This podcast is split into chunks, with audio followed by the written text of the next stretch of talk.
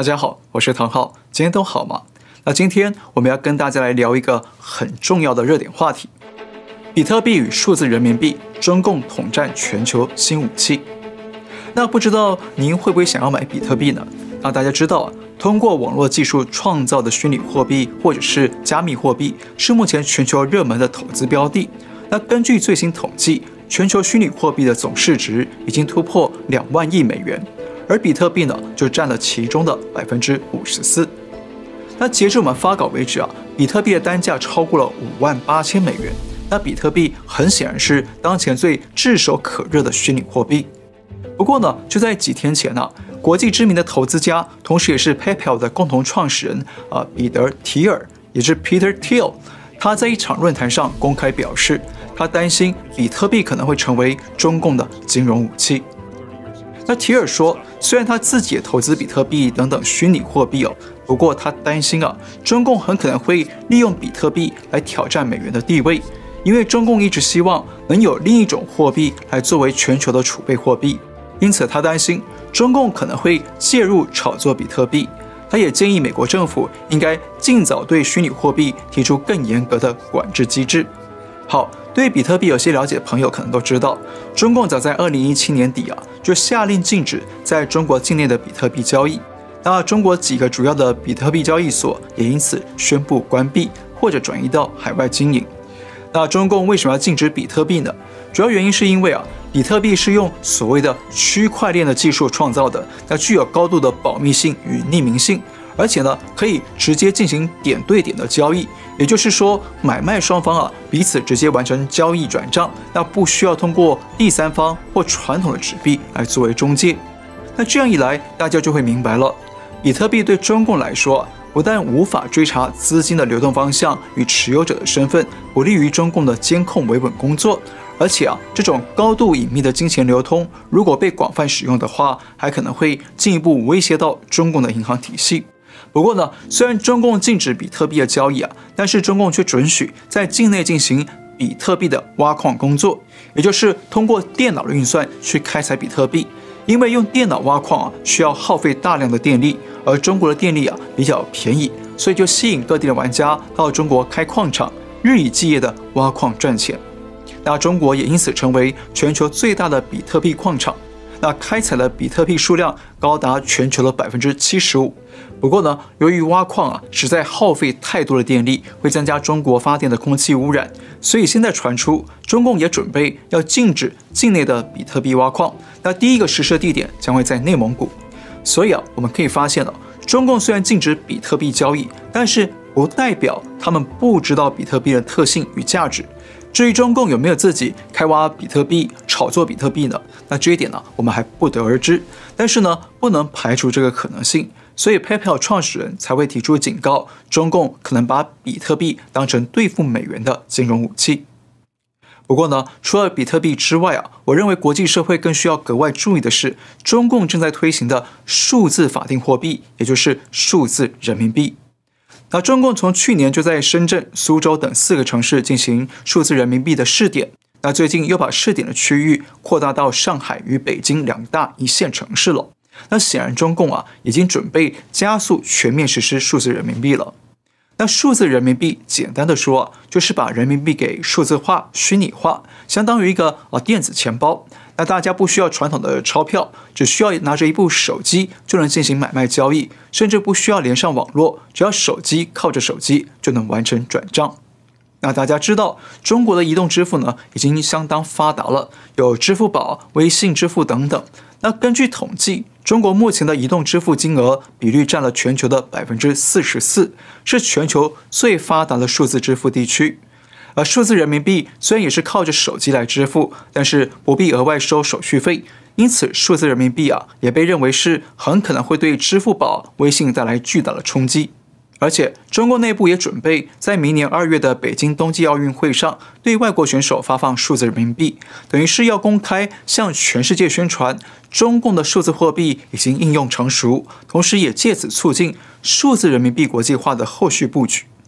记得大概在一年前了，我们也曾经跟大家聊到过啊数字人民币的话题。那到了今天了，我觉得还是很有必要，甚至是更有必要再跟大家提醒一件事，就是中共大力推行数字人民币，其实不只是为了方便交易这么单纯的目的，这背后啊还有着一整套战术，用来对内维稳、对外谋霸，用来帮助习近平推动他啊所谓的新发展格局经济以及人类命运共同体。那接下来呢，我们就来跟大家一一说明。那在我来看呢、主要可以分为三招对国内的维稳战术，以及三招对国外谋霸的战术。那先来看对国内维稳的第一招，对内战术一：增发货币数量，调控经济与债务。去年全球爆发疫情之后，那各国经济都遭到重挫，那中国呢更是重灾区。因此，中共央行也跟许多国家一样，采取了宽松的货币政策，释出更多资金到市面上来鼓励投资，刺激经济。那央行行长易纲呢，最近也才公开表示说，央行政策还有放水的空间，也就是还可以释出更多的资金到市面上来刺激经济。不过大家知道啊，发行纸币钞票是需要成本的，毕竟需要纸张，需要油墨嘛。但是如果发行数字人民币呢，就几乎啊完全不需要额外的成本，只需要央行下令要给多少钱就有多少钱，来得又多又痛快，对不对？不过呢，这样很可能会促使中共央行啊更大胆的超发货币，也就是发出更多人民币到市面上。毕竟啊，只要央行不说实话、隐瞒数据，那谁也不知道央行究竟丢出多少钱到市场上去。而且，中国各地方政府都有严重的债务问题，那严重威胁着中国的经济发展。那根据国际金融协会的最新统计，中国的债务金额占 GDP 的比率已经从二零一九年底的百分之三百零二上升到去年底的百分之三百三十五。那这么庞大的债务，光是靠地方政府自己的税收与运营啊，几乎是不可能偿还的，势必得依靠中央政府来资助。那么一旦数字人民币推行之后，中共就可以低成本、高隐秘的发行大量的货币。那中共会不会啊通过这种手法，悄悄的对各地政府给钱纾困呢？还有还债呢？那这一点呢是很值得注意的。另外，中共还可以通过电脑技术对数字人民币设定特殊的条件，比方说，有某一笔金额的人民币必须在限定的时间内，在限定的地点里消费才能起作用。那如果离开了这个时间或地点，那数字人民币就会失效。像去年十月，中共就曾经在深圳的罗湖区进行这种限时限定的数字红包测试。这样一来呢，中共就可以利用数字货币来任意的大发红包或者纾困金，要求民众必须啊赶快消费，或者必须到特定的城市去消费。那么未来啊，中共就可以更有效地推行所谓的啊计划经济与 GDP 的工程了。对内战术二：全面监控人民生活，增强官方维稳力量。数字人民币啊，是中共央行发行的，所以所有用户的个人信息啊、数据啊，都会汇集到央行手里，由央行呢来中心化管理。那换句话说，中共推出的数字货币，不但没有其他数字货币的隐秘、匿名的特性，反而完全是掌控在中共老大哥的手里。尽管中共官员一再宣称数字人民币可以匿名，但是说穿了。是用户与用户之间在水平关系上会有匿名，但是如果是用户与央行之间的垂直关系上啊，就完全没有匿名。那这一点呢，是中共数字货币与其他数字货币的最大差异。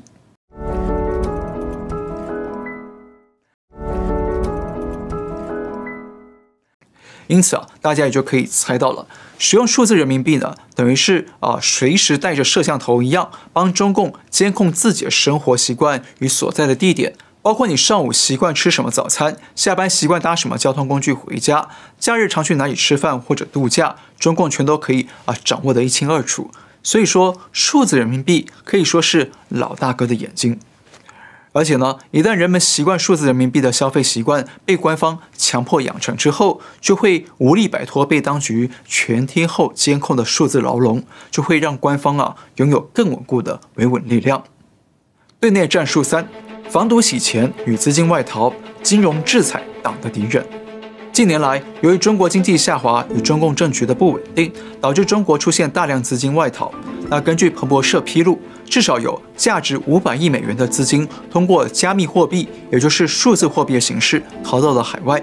所以中共才会下令禁止比特币与其他数字货币的交易，同时，中共推出了数字人民币，就是要加大力度来监控、追查海内外资金的流动方向，来借此防堵国内资金外逃，或者是追查非法的洗钱行为。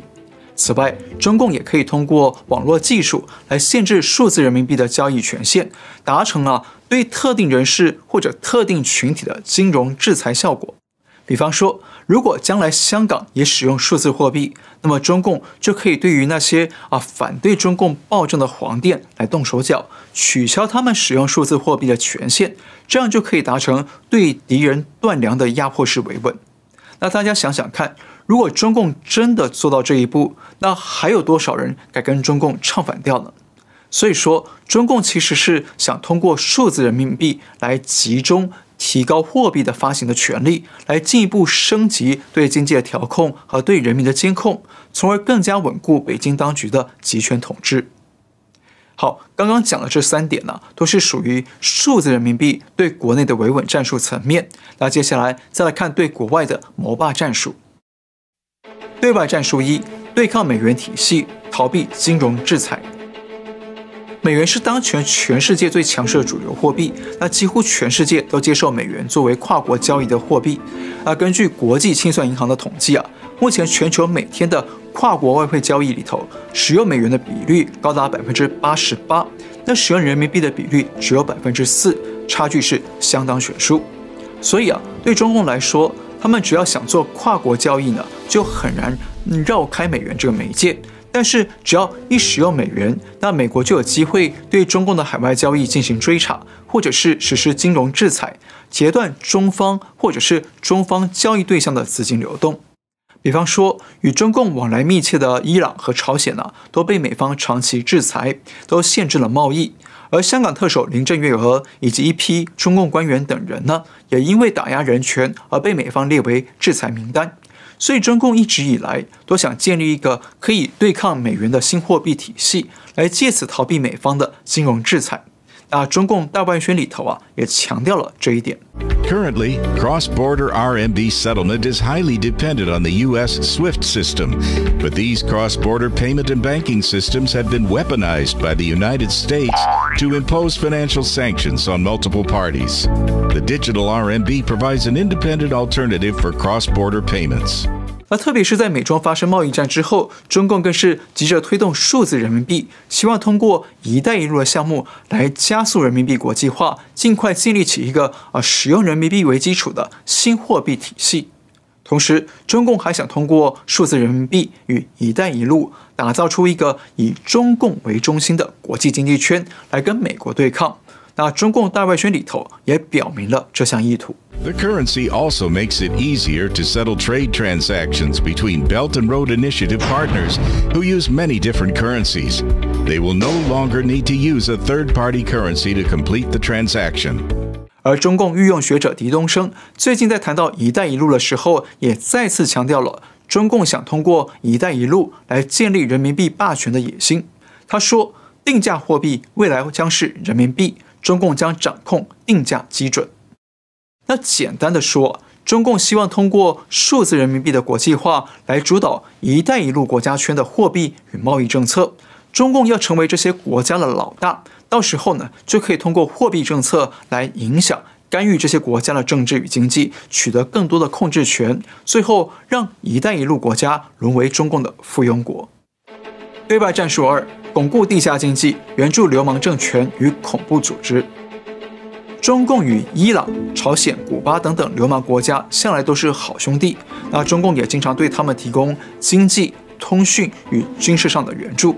中共也与基地组织、塔利班等等恐怖组织啊关系密切，时常提供他们资金、物资与武器装备。但是这些地下经济与援助，如果通过美元进行交易，就容易被美国察觉与制裁。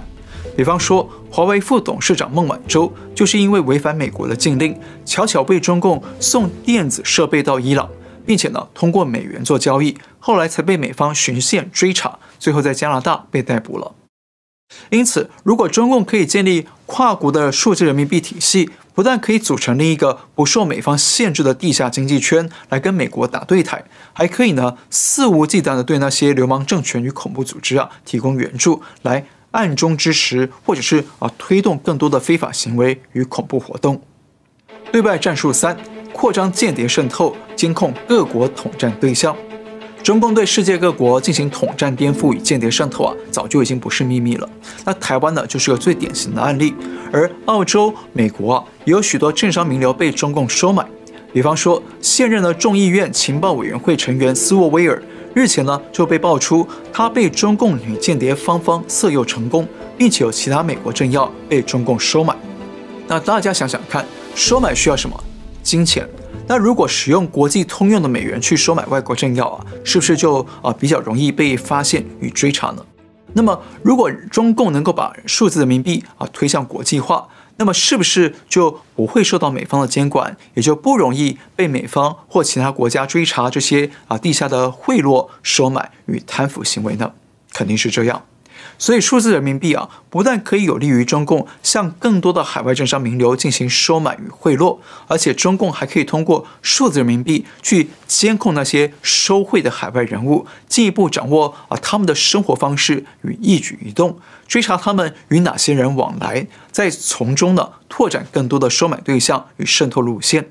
我们举个例子，在二零一九年，中共通过一个叫做“大师链”的网站。对台湾的文化精英与媒体精英进行渗透统战，那当时还没有数字人民币嘛，他们就尝试通过一种叫做“大师币”的虚拟货币来付钱给这些精英人士，然后让这些精英上网到中国的电商网站用大师币来购买商品，这等于是一种变相的跨境支付。那后来呢，因为台湾紧急通过了反渗透法，成功阻止了这种变相的统战颠覆行动，那大师链也立即宣布退出台湾。但是如果未来数字人民币走向国际化，那么就难保中共可以通过数字货币绕过台湾与各国的法规啊，来收买更多的政商名流人物。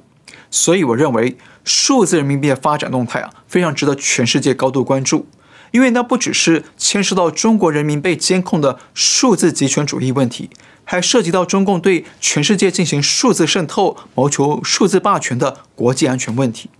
而在数字人民币的跨国体系建立之前，我相信中共很可能会像 PayPal 创始人说的，通过比特币或其他高价值的虚拟货币作为金融武器，先用来挑战美国的国际储备货币地位，对抗美国的世界领导地位。好，我们最后再说一次，中共急着推行数字人民币啊，不只是为了方便交易，背后还有对内维稳、对外谋霸的战略意图。那主要涵盖了六项战术。对内战术一。增加发行货币的数量，调控经济与债务，让中共更有效地操控经济，消减地方政府的债务危机。对内战术二：全面监控人民生活，增强官方维稳力量。中共通过数字货币追踪人民的日常生活，方便当局更全面地实施维稳政策。对内战术三：防堵洗钱与资金外逃，金融制裁党的敌人。针对不法分子以及反对中共的敌人，中共可以截断他们的钱脉，对他们断粮。再来，对外战术一：对抗美元体系，逃避金融制裁。中共想通过数字人民币走向国际化，建立一套以中共为中心的货币体系与经济圈。对外战术二：巩固地下经济，援助流氓政权与恐怖组织。通过数字人民币绕开美元，中共可以更隐秘地指挥或支持世界各地的集权体制与恐怖活动。对外战术三：扩张间谍渗透，监控各国统战对象。数字货币可以让中共更安全地收买外国政商名流，同时监控他们。好，我们今天先聊到这里。那如果你喜欢我们的节目，请记得订阅、留言、按赞，也请您介绍给更多的朋友们知道。感谢您收看，我们下次再会。